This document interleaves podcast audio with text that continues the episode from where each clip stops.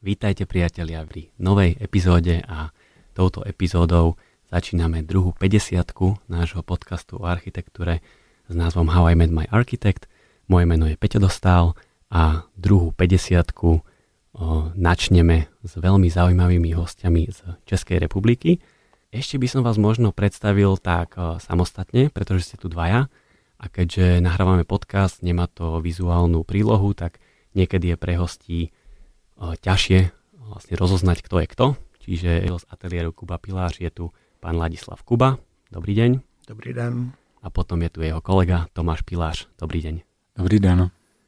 Preto som si pozval týchto dvoch veľmi skúsených českých architektov, pretože majú za sebou veľké množstvo zrealizovaných projektov, verejných, súkromných, malé mierky, veľké mierky a zároveň ale v roku 2022 získali ocenenie v eh, Architekt roku v Českej republike. Je to jedno z viacerých ocenení, ktoré majú, čiže na slovenskej scéne ste trošičku taký neznámi, nakoľko ste pôsobíte v Českej republike, čiže skúste, prosím vás úplne tak odpiky, skúste nám predstaviť váš ateliér. My se známe s Tomášem v podstatě od školy, studovali jsme oba dva v Praze, napřed v Brně, potom v Praze. Jako Brňáci v Praze jsme se samozřejmě nějakým způsobem vnímali. Já jsem studoval na Akademii výtvarných umění, Tomáš na Umbrum, takže jsme se tak potkávali už vlastně na školách. A tam si se dali dokopy? Hmm. Lebo byly to rozdílné školy. Byly to rozdílné školy a mm, někdy ve druhé půlce 90. let jsme, jsme se začali víc tak jako potkávat a,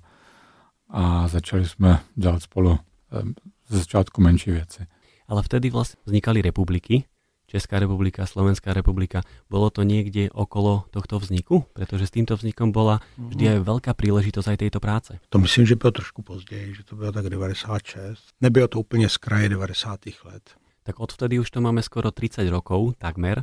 Čiže to už je naozaj rozbehnutý ateliér, čiže skúste nám predstaviť vašu tvorbu, že čomu sa vlastne vy venujete v rámci ateliéru. My se věnujeme všemu nepohrdáme žádnou zakázkou. Mm, výborná odpověď.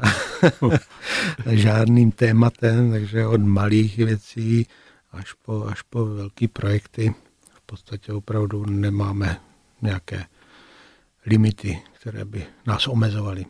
A to je niekedy ťažké, nie? Lebo keď už práve pri tých veľkých projektoch, že keď už urobíte, poviem, 3-4 veľké bytové domy, tak skôr vás potom začnú oslovovať takíto klienti, že sa začnete tak tak úplně logicky trošku vykryštalizovávať. No ale otázka je, jestli tohle je dobře, protože potom začnete zaměřovat opravdu na jednu jaksi kategorii toho, té architektury nebo tu typologii a, a možná to může skončit eh, jaksi tak, že už je to nějaká rutina.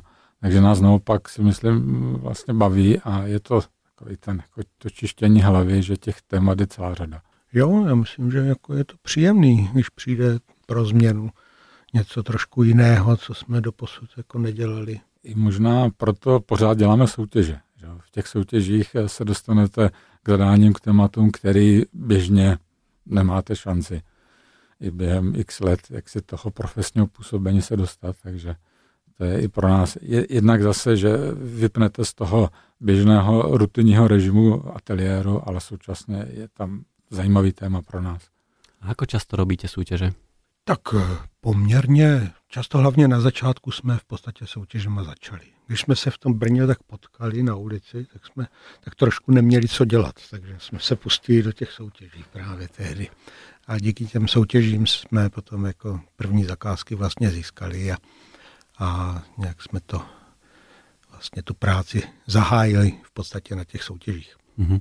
A máte aj nejakú takú tvrdú štatistiku, keď sa len trošku zamyslíte, že, že koľko zo súťaží, do ktorých sa zapojíte, tak ste v nich aj úspešní. Lebo ja som niekde počul, že keď o, vyhráte jednu súťaž z desiatich, tak je to vlastně úspěch.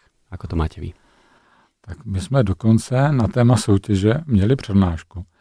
A k té, jednak jsme na té přednášce prezentovali eh, soutěžní naše projekty, ale už jsme eh, postupně to doplnili o nějaký graf, i kurz na vítězství, který byl teda poměrně dobrý.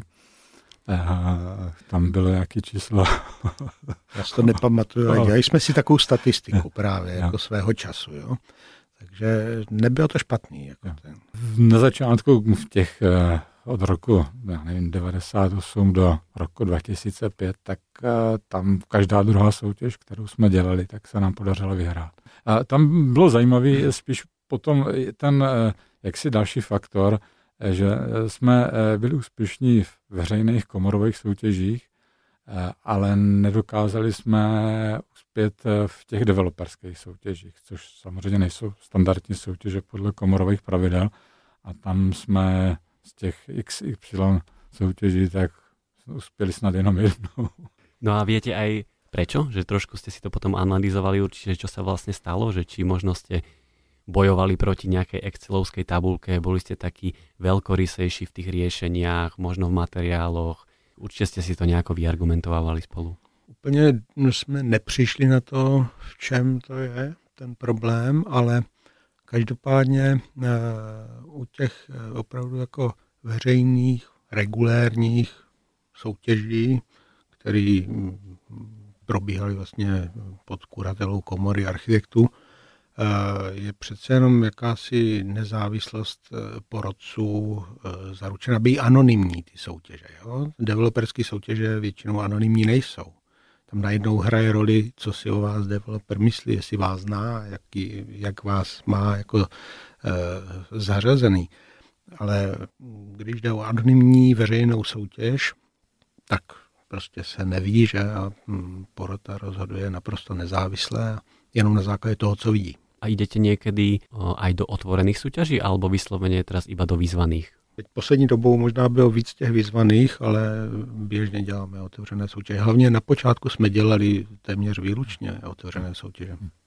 Tak lebo keď o vás nikto nevedel, tak samozrejme přesně tak, přesně tak. vás nikto nevedel vyzvať, ale otevřená soutěž je zadarmo samozrejme a vyzvaná už je tam taká vidina toho, že teraz ta mašinéria, ktorú naženiete na tu súťaž, tak úplně nie ste taký najstrátovejší aj v případě neúspechu. Hmm. Ono, i když jsme začínali, tak je důležité říct, že těch vyzvaných soutěží bylo minimum.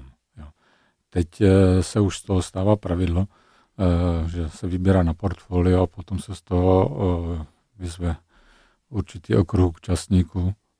Tak a v té, v té době, kdy vlastně jsme byli tak úspěšní v těch soutěžích, tak, tak to byly prakticky všechno otevřené soutěže. Samozřejmě s velkým počtem účastníků. Aj v našich slovenských podmienkach sa práve so súťažami za posledné roky trošku roztrhlo rece, čo je výborné, že vlastne aj troš, aj menšie obce usporiadavajú súťaže na menšie zadania, čo je strašne fajn. Čiže, ale vy ste stále trošku krok vpredu, by som povedal v České republike, nie? Že tam je toto už také viacej zaužívané. Je fakt, že soutěží je teď poměrně hodně. Velmi často je to ta eh, soutěž, kde se eh, omezí počet účastníků na základě předložených portfolií a potom je nějaký účastnický poplatek, co samozřejmě snižuje riziko, snižuje riziko eh, neúspěchu. A vyberáte si přesně někdy soutěž aj podle poroty? Že teraz, keď tu porotu absolútne nepoznáte, tak neviete, čo máte od nej čakať? Alebo keď je plná, nie že vašich známych, ale viete, že sú to nejakí už aj šikovní architekti, viete, poznáte ich tvorbu, viete možno trošku predvídať, kam to může smerovat? No tak určitě to hraje podstatnou roli, jaké je složení poroty. Ne podle toho, jestli známe nebo neznáme, ale podle toho, co si myslíme, jak odhadneme, co by se mohlo těm porodcům eh, líbit a jestli eh, jsme schopni eh, jim vlastně nabídnout to, co by třeba rádi viděli. A to je jeden faktor samozřejmě při tom rozhodování a druhé je, jak to vlastně zadání, tak i, eh, já nevím, jak to říct, ale eh, celkový obraz té soutěže i nějaký zákulisí, který tam eh, okolo to může být. Jo. Byly soutěže, kde jsme tušili, že to nemusí úplně dobře dopadnout a, a i když to byl třeba zajímavý téma, tak jsme si to vyhodnotili, že, že opravdu potom byť někdo vyhraje, tak ještě to nemusí uh, on dělat, protože je tam něco uh, investor nebo nějaké okolnosti, který, který tu soutěž můžou dostat, nebo ty výsledky úplně někam jinam. Uh-huh. A to byl třeba Národní knihovna, Národní, pardon, Národní knihovna, anebo uh, Kampa muzeum Souvý mlíny, uh, který tehdy uh, vlastně Meda Mládková vypsala tu soutěž a to byly samozřejmě zajímavé soutěže v Praze na krásném místě. zajímavý téma, třeba ta knihovna, ale prostě z nějakých důvodů jsme si vyhodnotili, že, že radě do toho nepůjdeme a ukázalo se, že ten konec těch soutěží byl opravdu potom špatný. Aha, čiže bavíme sa o Národnej knihovne, ktorú vyhral Jan Kaplický ano. so svojím ano. veľmi kontroverzným návrhom. Čím sa to javilo také nedôveryhodné alebo taký krok do neznáma? Tak ono se tak trošičku jako vědělo, aniž by to někdo nahlas vyslovil, tak se tak trošičku vědělo, že ta soutěž je pro Jana Kaplického eh, jakoby připravená. Takže eh, z toho důvodu jsme do ní ani nešli. No keď sa bavíme o súťažiach, tak ja som si prečítal takú krátku reakciu od architekta Zdeneka Fráneka, ktorý tiež bol architekt roku 2020, získal toto ocenenie, tak on o vás povedal, že ich stavby sú ekonomicky zvládnutelné, ale zároveň sú súčasťou histórie českej architektúry. No ale on to povedal, to bol taký článok k trošku k tým súťažiam práve. Čiže ja by som rád položil takú konkrétnu otázku, že či máte nejaký návod, ako uspieť v súťaži? Keď ste boli aj taký úspešní v mnohých súťažiach? Tak e, já si myslím, že mm, mm, vlastně člověk získává nějakou zkušenost, když nějakou věc udělá víckrát. Jo asi důležitý eh, ten mechanismus té soutěže, jakým způsobem dosáhnout během krátké doby eh, nějakého kvalitního výsledku. Takže to si myslím, že je hodně důležitý a možná to je jeden z těch jaksi střípků toho, toho úspěchu potom v té soutěže. To se mně zdá, že dokážeme ne, ne všude, samozřejmě nelze to říct paušálně, ale dostat se k nějakému cíli a který už, eh, o kterým už potom nepochybujeme, prostě eh, v tom pokračujeme až do té finální prezentace, která je buď model nebo nějaký soutěžní panely. Takže tam si myslím, že jsme to dokázali nějakým způsobem zvládnout, tady ten, ten soutěžní model té práce. Čiže nedieje sa také, že týždeň pred odovzdaním sa všetko prerába a na novo ideme, hej, lebo teraz nás to napadlo. To přímo ne, ale fakt je ten, že eh, nedokážeme udělat soutěž tak, že bychom ji měli týden dopředu už hotovou a odevzdali eh, před termínem. To se nám snad ještě nepodařilo. Tady to. Možná jeden, jeden návod bych přece jenom měl na úspěch v soutěži. Ten platil tedy, když jsme se soutěžemi začínali. Že jsme to vždycky jako téměř nestihli. O to a potom byl větší úspěch. Že to bylo skutečně úplně hmm. jako na doraz no. a mm, a to byly až takové komické situace, že, že to nebylo jenom o tom, že bychom eh, jako to nebyli schopni domyslet, ale že proti nám stáli i, i celý svět, celý svět. okolnosti jo. proti nám stály. Jo. Například jsme tiskli v tiskárně, kde mm, před domem jako svařovali svářeči nějaký potrubí a eh, tiskárna se zasekla, vypadl prout a tak dále. Jako jo, to byly takovéhle až nadpřirozené okolnosti, které nám bránili. A vy keď vtedy sa vám to podarí odovzdať, tak to už je akože krok k úspechu, ano? Když už se to podaří, tak to ano. Třeba typu stříkali jsme na poslední chvíli model a ta barva byla nějaká špatná a nechtěla zaschnout. Jsme vezli vlastně model. Mokrý. Eh, mokrý model, ten jsme teda nějak zabalili a odvezli jsme to před brněnský magistrát, tam jsem ještě najel na červenou na chodník, aby jsme vůbec to ještě stihli do té kanceláře. No tak na začiatku sme si trošku povedali o ateliéri, ale poďme si povedať teraz aj o vás, keďže ste tu obidvaja. Tak naozaj by ma zaujímalo, že často sa deje, že ateliér má nejakých dvoch vedúcich, niekedy troch vedúcich a často sa deje, že títo partnery sú ale rozdielni. Tak ako to máte vy? Ste teda rovnakí, alebo ste každý je iný? Ak áno, tak v čom? Tak my to máme tak, že každý vede nějakou zakázku a ten, ten druhý funguje jako takový korektor vlastně, eh, který, který eh, ty věci vidí s odstupem a eh, paradoxně někdy to právě může znamenat jako přínos, jo, právě i ten odstup. Takže tohle nám, tenhle model nám funguje a osvědčil se už hodně dlouho a co asi je taky důležité říct, že někdy jsme se vlastně kvůli nějakému projektu nepohádali, nebo že bychom se absolutně nedokázali nezhodnout. Mm, to se nestalo. To, to asi i díky tomu jsme schopni fungovat takhle dlouhodobě. Jo, samozřejmě, když máte jedno zadání, tak každý architekt se na to může dívat jako jinak, jo? ale například, když se na to podívá potom ta porota ty soutěže, tak věřím tomu, že pokud ta, soutěž, ta porota není eh, není nějakým způsobem závislá a dívá se na to skutečně nezávisle, takže je schopná ty věci vyhodnotit a má jakousi kvalitativní úroveň samozřejmě jako e, složení té poroty, tak je schopna objektivně vyhodnotit, který návrh je nejlepší. No teda ještě důležité říct, že to naše e, objektivní finální řešení e, ne, nepřijde hned.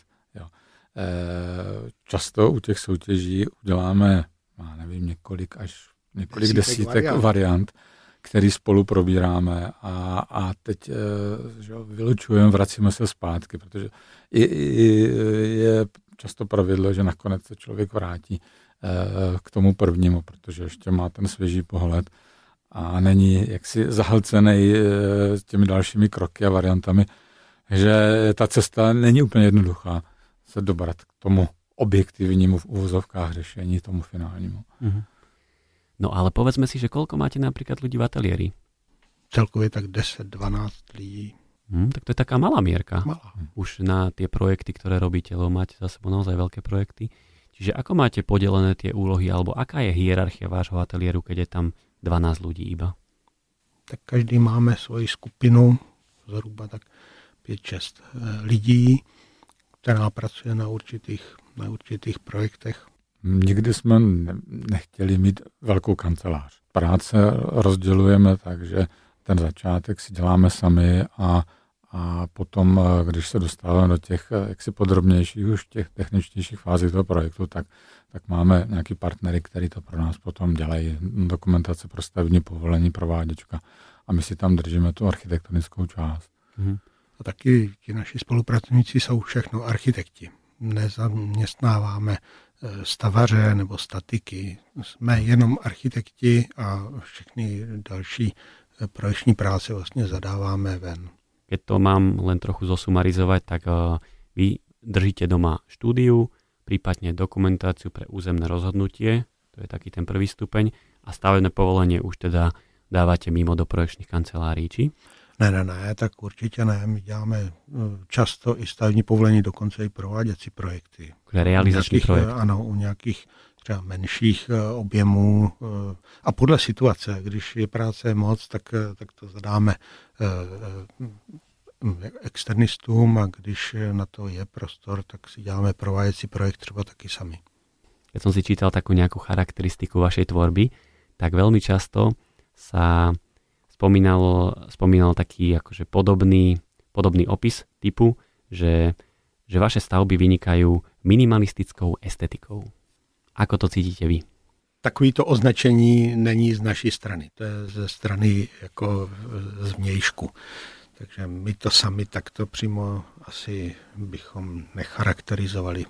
Spíš je pro nás důležitá mm, eh, jednoduchost té formy, ale nejenom té formy, ale i toho propojení, jak si uh, zadání, provoz, forma je, by měl být jeden celek. Jo. A i jednoduchost těch materiálů, i ve smyslu třeba nějaké struktury barevnosti. Uh, takže to asi mm, potom je, je to, co, čeho chceme dosáhnout. Je to takový proces postupného zjednodušování, Eh, škrtání všeho přebytečného.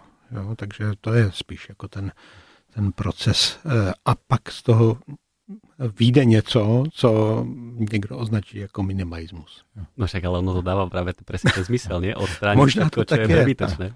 No to určitě, to určitě nějakým způsobem jako ta práce probíhá, takže vlastně eh, pořád osekáváme, osekáváme a a samozřejmě ten, ten jednoduchý provoz, nechci říct teď minimální, protože proto budou je asi i jaksi pozitivnější, že všechno je jednodušší, provozní náklady jsou jednodušší, snad ty lidi se v tom orientují.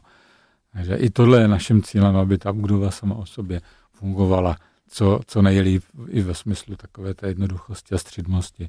Mm-hmm. I když někdy paradoxně zase eh, jakási minimalizace výrazu vede k poměrně složitým detailům. Jo, to je taky někdy důsledek, že když chceme, aby stěna prostě betonová probíhala z vnějšku až do interiéru, tak to znamená náročný detail, třeba provedení zasklení a tak dále. No a keď ste teraz spomenuli ten beton, tak ja keď si o vás robil trošku taký prieskum, aj projektov a tak, tak naozaj tento materiál sa tam objavoval veľmi často. Takže máte vy radi betón? Tak beton určitě rádi máme, taky ho často používáme. Poprvé jsme ho v takové velké míře použili na knihovně Filozofické fakulty v Brně. Tam jsme si to osahali a pak jsme to víckrát vlastně zopakovali.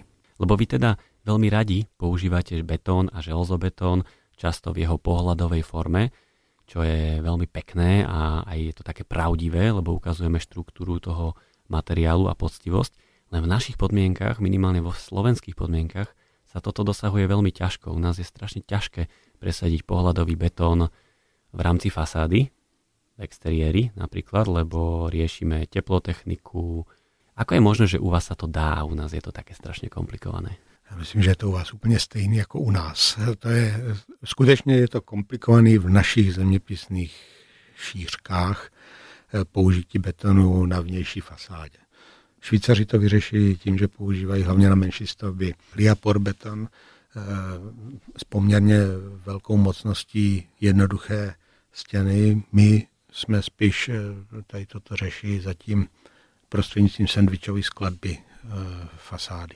Já si myslím, že ten, ten odpor proti tomu betonu v nějaké stavební tradici tady, jako v těch, jako myslím obecně ve střední Evropě, kdy přece jenom ta technologie není tak běžně používaná jako někde na jihu a je s tím spojená bohužel v poslední době čím dál větší tlak na tu tepelnou techniku, kdy, kdy ten beton potom musíte něčem obalit aby to vypadalo betonový zvenku, tak je to vlastně sandwich, který úplně potom není pravda, že to je ten Eh, ta forma vylitá z jednoho kusu betonu. Že už to zase nějakým způsobem obalujete něčím navíc a znovu to potom ještě tím betonem přepláštíte. Těch stavebních firm v Čechách, který dokážou udělat kvalitně beton, taky moc není. Tam asi důležité je přesvědčit toho investora, aby do toho šel a eh, podporoval vás tady v tom společném cíli. Takže ako presvedčíme tohto investora na, na krásnu betónovú pohľadovú fasádu? Aké figle máte vy na toto? Alebo nejaký tip a trik? Jednak, že to je krásný. A ďalej? Takže to je pravdivý materiál, to taky pochopí každý investor. Bezudržbový materiál, nadčasový. A sochařský materiál, že to je, to je skvělý argument na přesvědčení investora. Já myslím, že to nakonec vlastně umí skoro každý udělat ten beton že už jsme trošičku jako slevili, že když jsme to dělali poprvé, jo, tak, tak jsme na to byli extrémně jako citliví, aby ten odlitek byl jako perfektní, ale eh, teď už to mm, trošičku, když člověk přimhouří oko, tak ono to vlastně jako unese, ta stavba pořád i eh, mírnou nekvalitu jako v tom provedení. Takže si nemyslím, že by to uměl jen někdo, že to de facto eh, zvládne v podstatě každá trošičku zkušenější betonářská firma. A vy už ste si aj tak vycvičili trošku tie firmy, nie? Ne, nemyslím si. Asi robíte viackrát aj s jednou, nie? Čiže oni už aj vedia čo? No to už vůbec ne. To už vůbec ne? Myslím, že jsme Ale... nikdy nedělali se dvěma, dvě stavby s jednou firmou. Fakt? Ne. Vždycky je to poprvé dobrodružství. Potom veľmi často chodíte na stavbu a to tam korigujete, alebo musíte mať všetko predtým dopredu vymyslené. No tak to je, to je nevýhoda, nebo nevýhoda. U té betonové stavby to musíte mít nakresleno všechno už v tom projektu. Tam prostě, když se zapomene zásuvka, tak je vlastně to je špatně, to je pozdě. Takže tam nemůžete natáhnout kabel k té zapomenuté zásuvce po té mm, betonové stěně. Mm-hmm. Takže musíme být o krok dopředu, všechno dobře znát, všechno skoordinovat, aby se potom nestal tenhle problém. Ale eh, na druhou stranu zase, když to vezmu Eh, když ta stavba stojí, tak eh, to má výhodu, že už nikdo si tam nemůže nic dalšího přidělat. Na tu stěnu zaškrábnout tam nějaký kablík a přidělat si tam další světýlko. Jo. No ale keď sa naozaj pozrieme teraz trošku bližšie na ten projekt práve tej fakulty chemicko-technologickej v tých Pardubiciach, to je naozaj veľký komplex, ktorý sa nachádza blízko sídliska, čiže celá taká tá rozvoľnená forma, predpokladám, že vychádza z toho kontextu okolia ale naozaj je to škola. To znamená, že predpokladám, že tam bol investor škola. Mám pravdu? Áno, Univerzita Pardubice. Takže univerzita bol investor. A teraz, ako je to s tou cenou napríklad uh, takej krásnej betonovej fasády? Že je to, je to drahšia fasáda v takomto veľkom rozmere, že dá sa argumentovať napríklad aj tou cenou? Že prečo ísť do tohto riešenia? Tak určitě betonová, obou straně betonová e, fasáda sandvičová je dražší, než když je prostě nosná konstrukce betonová a zvnějšku zateplená. To určitě ano. Ale je opravdu tím vyřešena ta trvanlivost a bezudržbovost zase. Takže to má svoje výhody. Že sa vám podarilo vlastne toho investora, to znamená školstvo, ktoré nikdy nemá peniaze, nahovorí na takéto lepšie riešenia. No tak ono, e, to bylo trochu složitější, na to byla soutěž. A my už jsme v tom soutěžním projektu to takto měli navrženo. A ku podivu mm, si nepamatuju, že by byla nějaká e, výrazná diskuze nebo spochybňování nebo tlak v tom průběhu toho projektování na to, že by ty betony tam neměly být. Spíš to bylo o potom, jak to zrealizovat, ale, ale že by investor Eh, nějakým způsobem o tom vyjádřil nějakou pochybnost a že zrušení betonu dojde k nějaké výrazné úspoře, tak eh, tam ta diskuse se vůbec tímhle způsobem nevedla. No ale vy, keď máte teraz také skúsenosti aj s verejnou zákazkou, aj so súkromnou zákazkou, tak o, eh, vieme si to nejako tako, takto základne porovnať, že aké sú plusy a minusy verejnej a súkromnej zákazky z vášho pohľadu? Myslím si, že u veřejné zakázky má architekt trošku jasnější postavení v celém tom procesu a lepší postavení než mm, často u soukromých zakázek. U soukromé zakázky investor prostě rozhoduje, co chce a co nechce.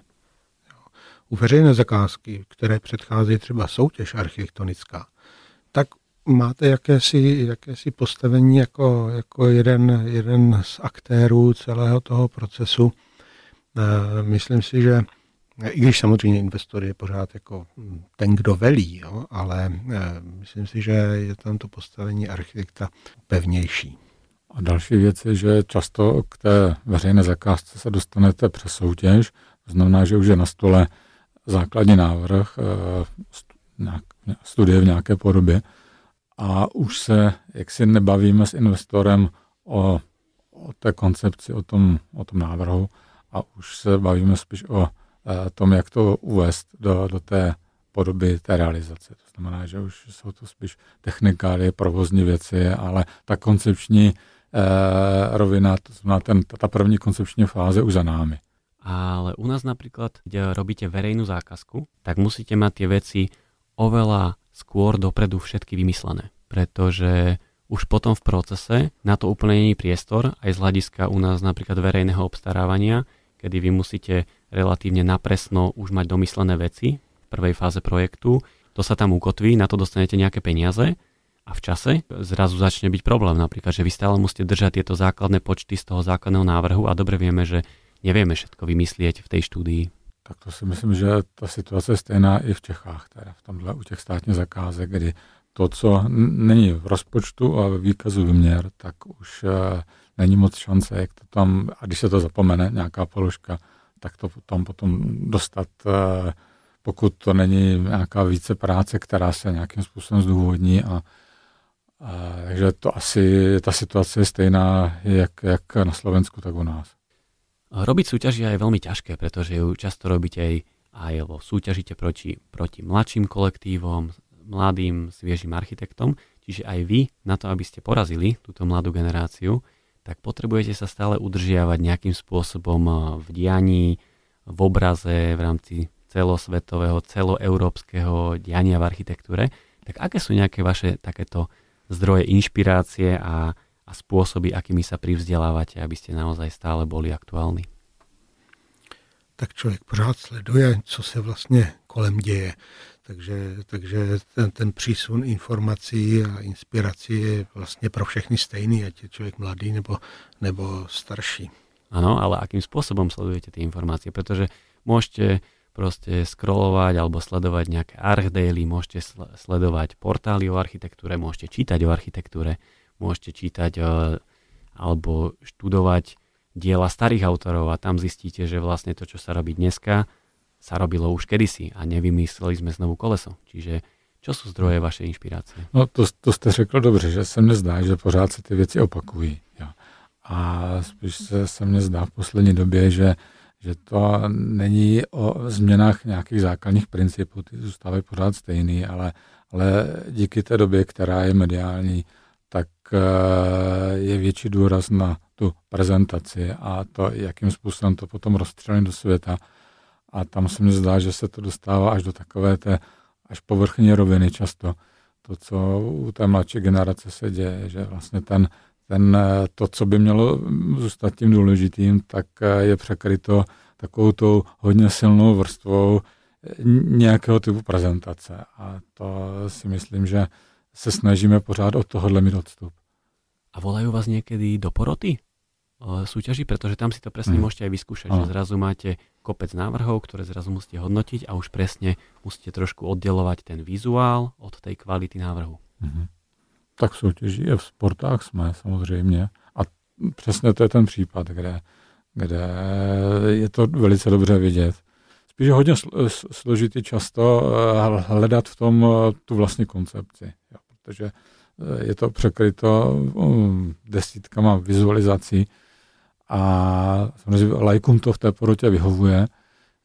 Pro ně to ta primární informace, ale důležité je odkryt ten, ten poklop těch, těch krásných navoněných obrázků a hledat v tom tu, tu vlastní koncepci a, a neutopit se v tom vlastně tak dneska sa to moc nedeje, alebo nepamätám si takú súťaž, že by som videl nejaký takýto mm. návrh vyhrať, že vždy to zase vyhrá ten návrh, ktorý je mm. aj vizuálně zpracovaný dobře. No to je právě o té konstelaci, která v porotě nastane. Jestli dokáže ta porota eh, těmto věcem jako odolat a jít po podstatě, nebo naopak, jestli, jestli se chytí na tu udičku vizuální.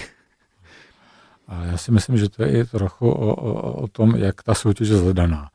A tady se mně zdá eh, v poslední době v Čechách, že eh, v těch soutěžích se už eh, předepíše určitý počet vizualizací plus třeba ještě nějaká volná příloha, která je součástí nějaké textové zprávy a tam všichni potom nasypou další a další obrázky.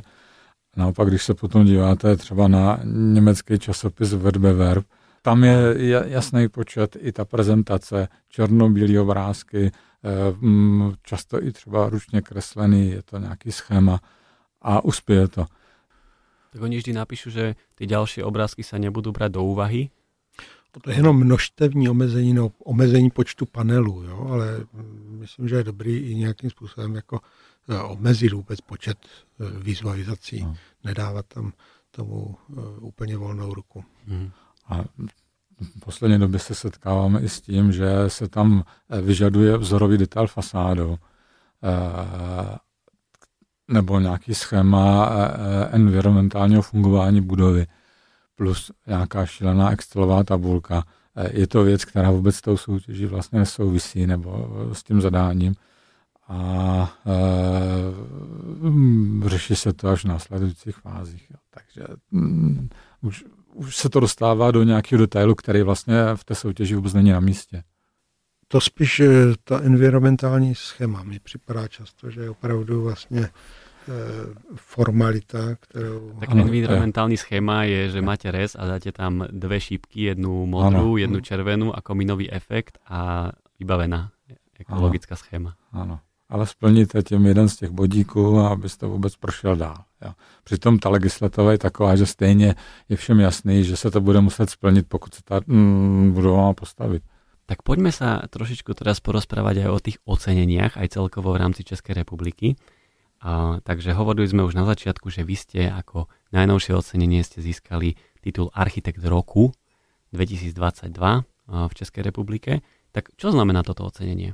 Kto uděluje no. toto ocenění například? Tady toto ocenění uděluje nadace ABF. Eh, nadace ABF organizuje veletrhy stavební v Praze a tak dále, ale eh, nechtěl bych se pouštět přesně do toho, co je náplní činnosti nadace ABF a tam má tuto soutěž, dáli se to tak nazvat, která eh, uděluje vlastně tady tento no. titul. A spíš je důležité říct, že rozhoduje o tom porota, která je složená z z, z architektů a vlastně z, z, z oceněných v předešlých ročnicích, takže to má i nějakou odbornou profesní váhu. A víte možno, že proč jste dostali toto ocenění? Tak hm, přesně nevíme, ale v odůvodnění poroty se to dočtete, že to je za přínos k architektuře v posledních pěti letech, tuším. České architektury. České. No poďme si tie ceny trošku prejsť, pretože v českých končinách je napríklad cena Grand Prix, čo je národná cena za architekturu, to ste získali 9 krát dokonca. Hej. Potom... Celkově 9 krát ocenění Grand Prix, z toho 3 krát hlavní cena. No. Toho tak, si vážíme. Tak poďme si toto vážíme. povedať, že kto udeluje túto cenu a čo to pre vás znamená, táto cena Grand Prix?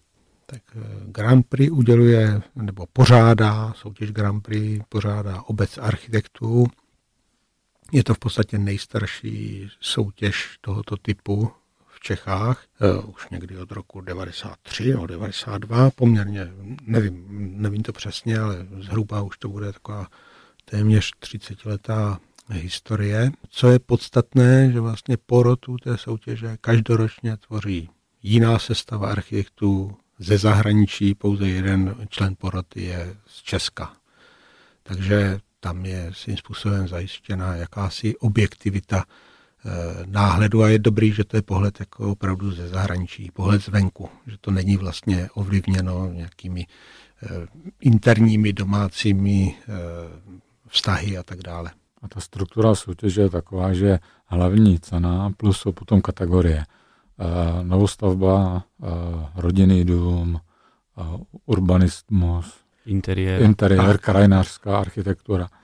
Těch cen je několik a pak je ta hlavní cena, která samozřejmě nejvýznamnější. Čiže vy ste trikrát získali tú hlavnú cenu a šestkrát ste získali v nejakej kategórii. Ano, hej? presne tak. Tak to ste tu mali dlho v českých končinách a zrazu pred 7 rokmi prišla Česká cena za architektúru sa začala udelovať. V súčasnosti bolo 7 ročníkov, teraz nás čaká 8 ročník Českej ceny za architektúru, tak teraz ako toto zamávalo kartami v rámci týchto ocenení že, a toho, že ako si kto čo váži? Nie je to trochu to isté? Částečně ano. Je možná škoda, že jsou paralelně dvě ceny, protože Eh, to, co vyhraje v jedné, tak uspěje, nechci říct vyhraje, ale uspěje i v té druhé. A možná pro lajky je to potom eh, trochu nepochopitelné, že jsou dvě ceny vedle sebe.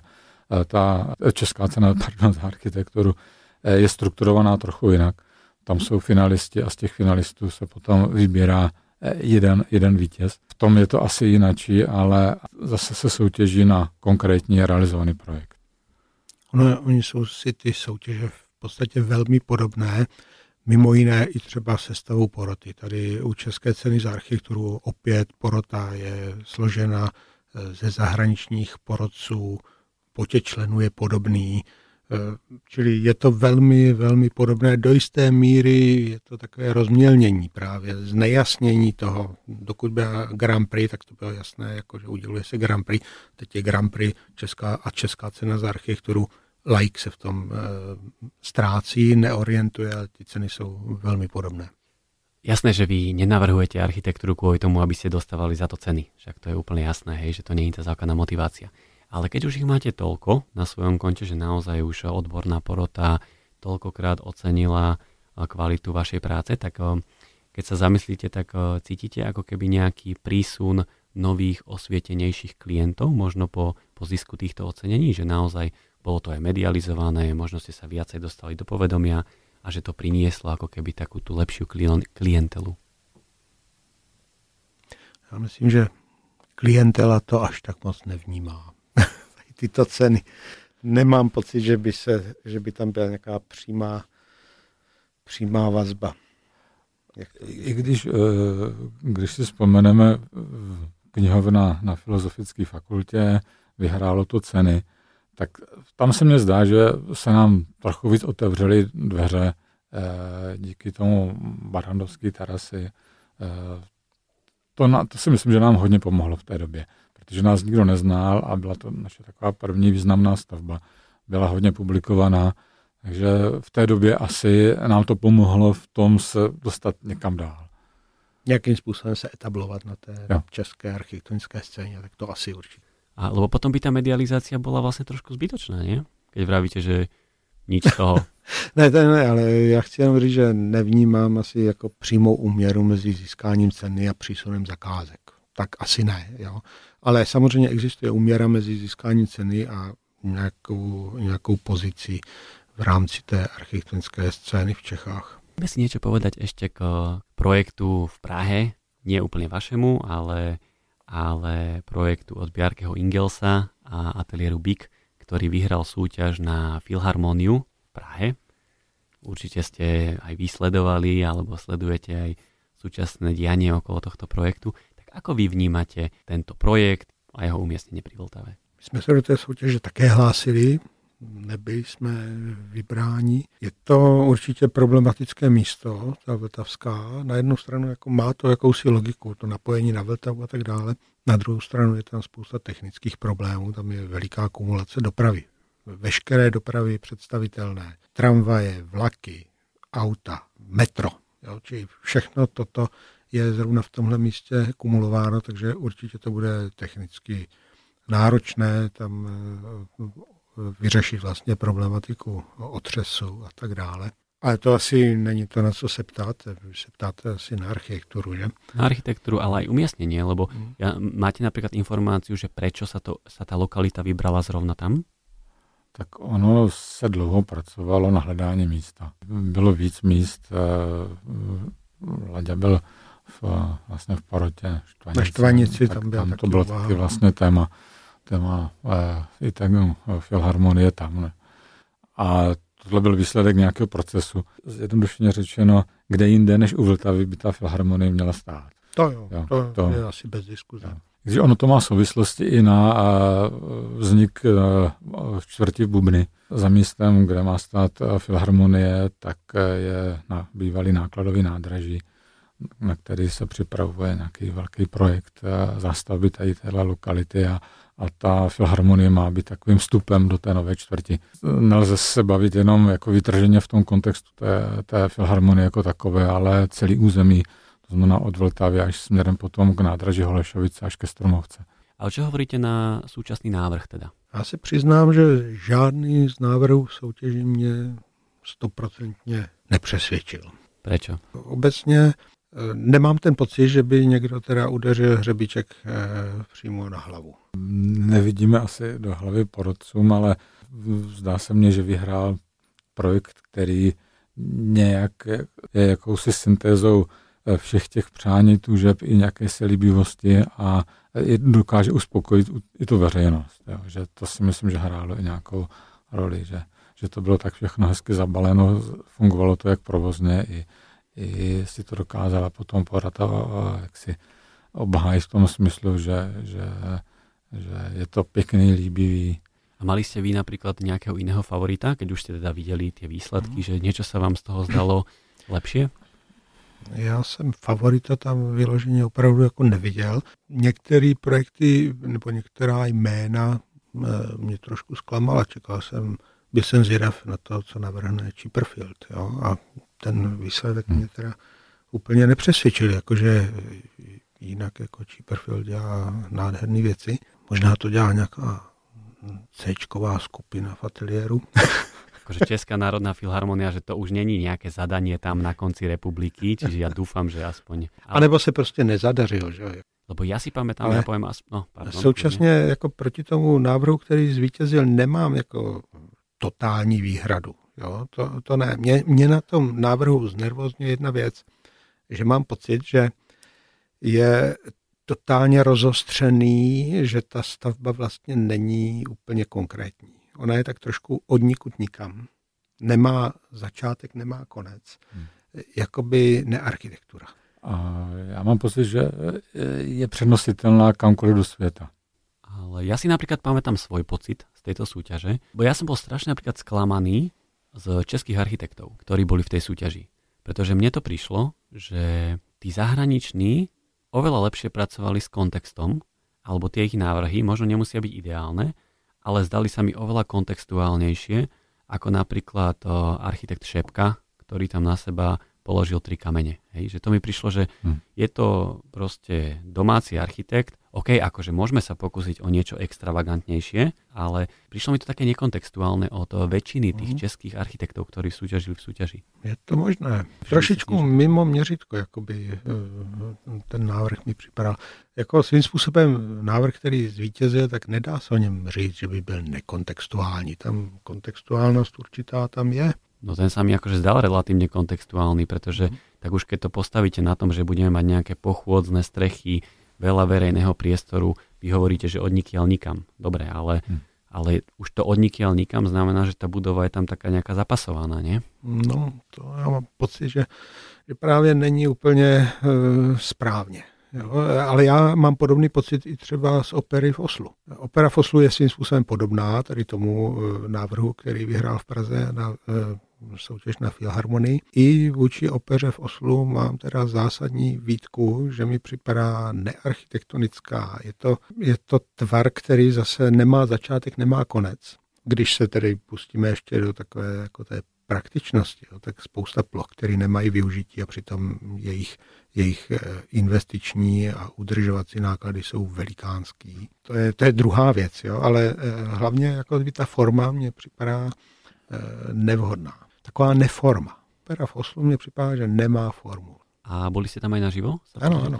Z interiéru mám ještě horší dojem. Jako tam mám pocit, že jsem se ocitl v 70. letech jako e, v Oslu. V tej vstupnej hale, ale. Ano. Pretože tá hlavná sála, tá akože taká celá drevená, tá už pre mňa má nejaký detail a určitú atmosféru. Souhlasím, e, spíš staženo k tomu foaje. Skôr len ja som mal z toho taký pocit, že tá stavba je komponovaná iba z toho jedného uhlu pretože keď prichádzate k opere v Oslo, tak vlastne z, dvoch až z troch strán sú to normálne tvrdé technické fasády, pomaly radové okno, lebo tam sú tie kancelárie, tam je to obrovské vybavenie. Ale keď prichádzate k tej hlavnej fasáde, ktorá už je tá biela, je tam ten biely kameň, ktorý ide plynulo do vody, mm-hmm. tak to je tá fasáda, ktorou to bolo komponované. Mm-hmm. A pak si myslím, že pokud už zvolili autoři takovou e, neformu, tu šikmou plochu, takže měla být otočená směrem k moři a ne na protější stranu malé zátoky. Jo? Čili už ta orientace mi připadá vlastně fatálně jako špatně. Mám tu ešte jednu, jednu otázku k tej českej cene za architektúru, aby som nezabudol, a to bolo k, k minulému ročníku, to znamená e, rok, ročník 2022, v ktorom aj vy ste mali prihlásený projekt uh, jihočeskej uh, vedeckej knižnice. To byl letos. Jo, vlastně loni, loni jsme tam měli. Tak vy ste teda navrhovali dostavbu v Českých Budejoviciach tejto eh, vedeckej knižnice. Bohužiaľ ste teda neboli úspešní, ale poďme si povedať o tom, kto bol úspešný, pretože túto eh, hlavnú cenu za architektúru získal taký rodinný dom. Je to, je to dom v obci Trhové Sviny od eh, ateliéru 111 vlastne rekonštrukcia takého vsadeného domu, ktorá porazila aj veľké stavby. Čím tento projekt zvíťazil? Já to chápu, že zvítězil, protože mně připadá, mně se ten projekt moc líbí, ten, co zvítězil. A je tam jako dokonalá dotaženost všech detailů. Opravdu jako tomu projektu není co vytknout.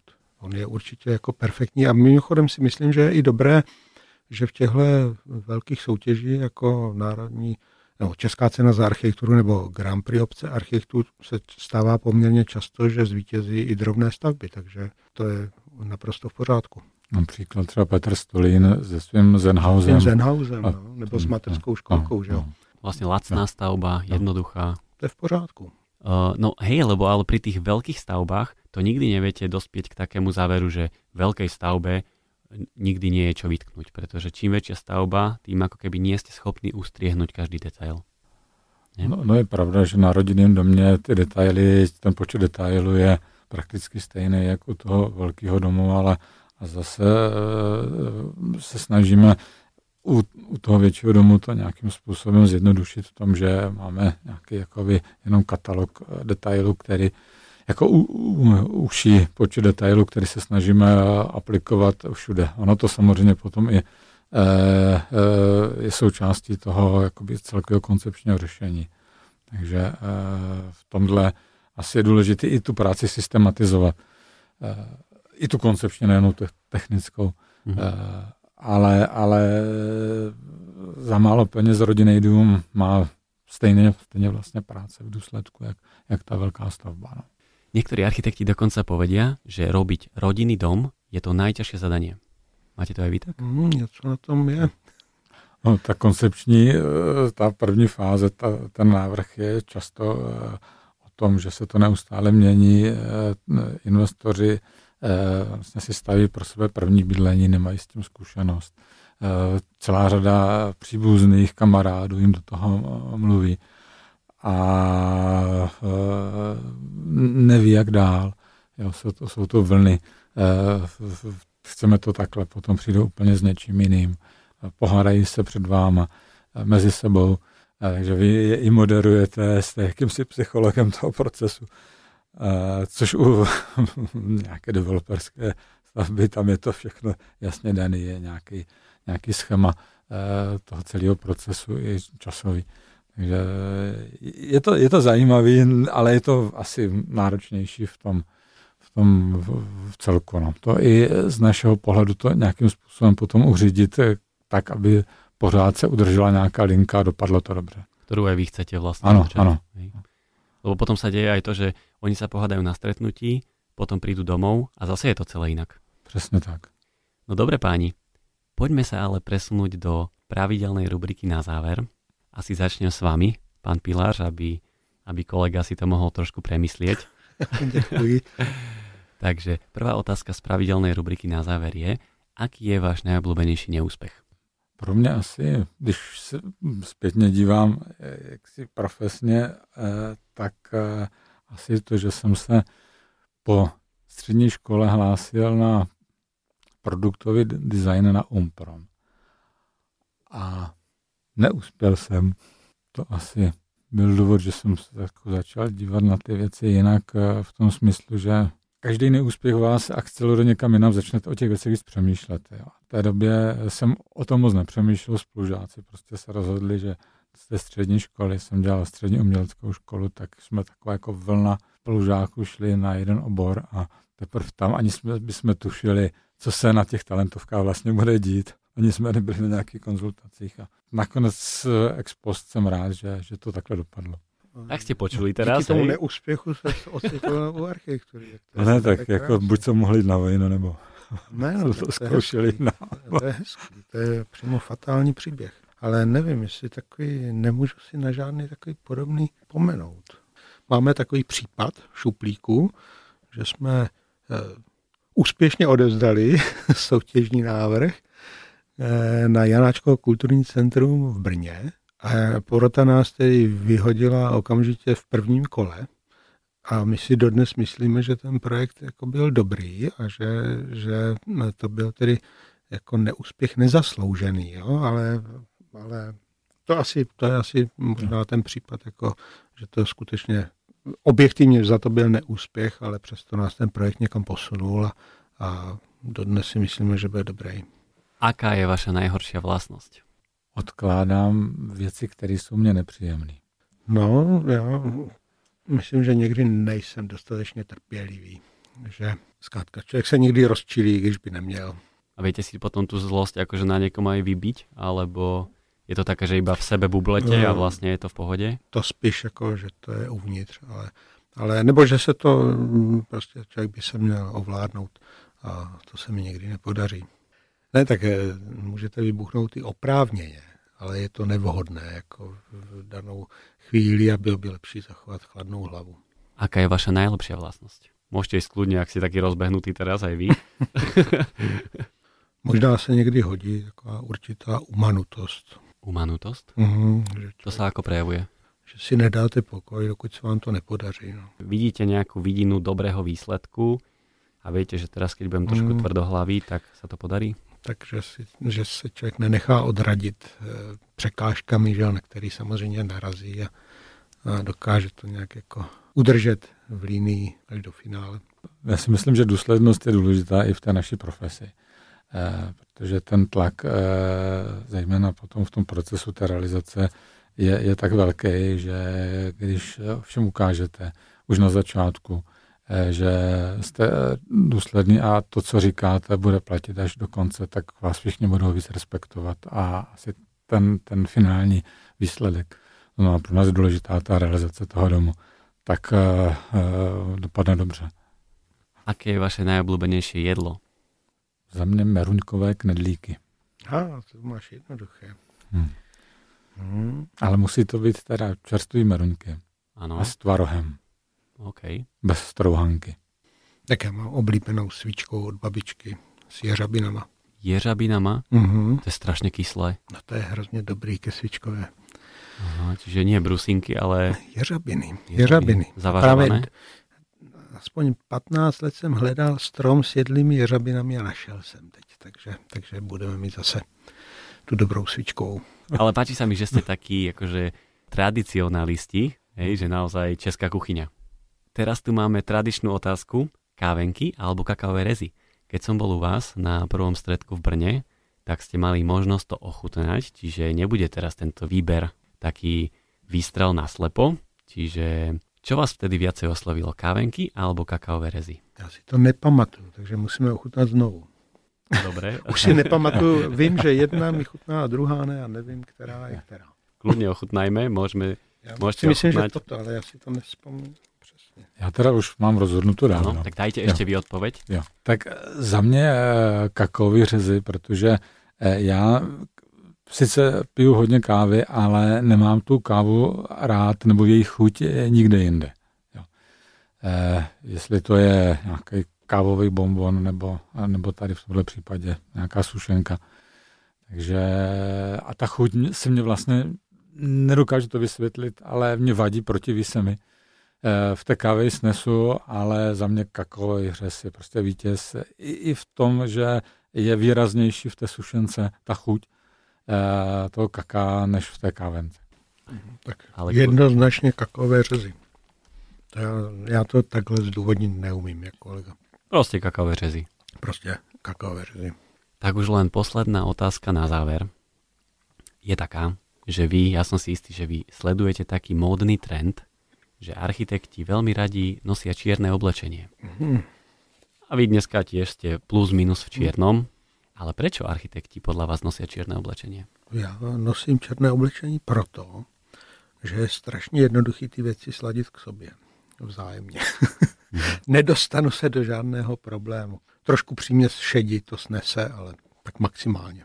Eh, Je to taková praktická věc, ta černá barva. Při tom nakupování nemusíte se koukat na všechny strany, Mhm. jako ten výběr je mnohem jednodušší. Čiže aj vy nakupujete vlastne iba čiernu s prímesami tmavo-modrej a sivej? Jo, Dobre páni, tak o, dostali sme sa na koniec.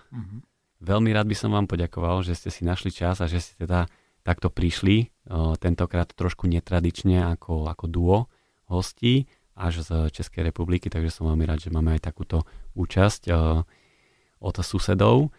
Ďakujem vám, že ste došli, že ste nám aj predstavili vašu tvorbu a aj pomery v rámci Českej republiky. Myslím si, že aj pre nás je to veľmi obohacujúce a kľudne si dajte ateliér Kuba Piláš a pozrite si všetky projekty, ktorým sa venujú, lebo je ich naozaj veľa a sú zaujímavé. Ďakujem pekne. taky děkujeme. Díky.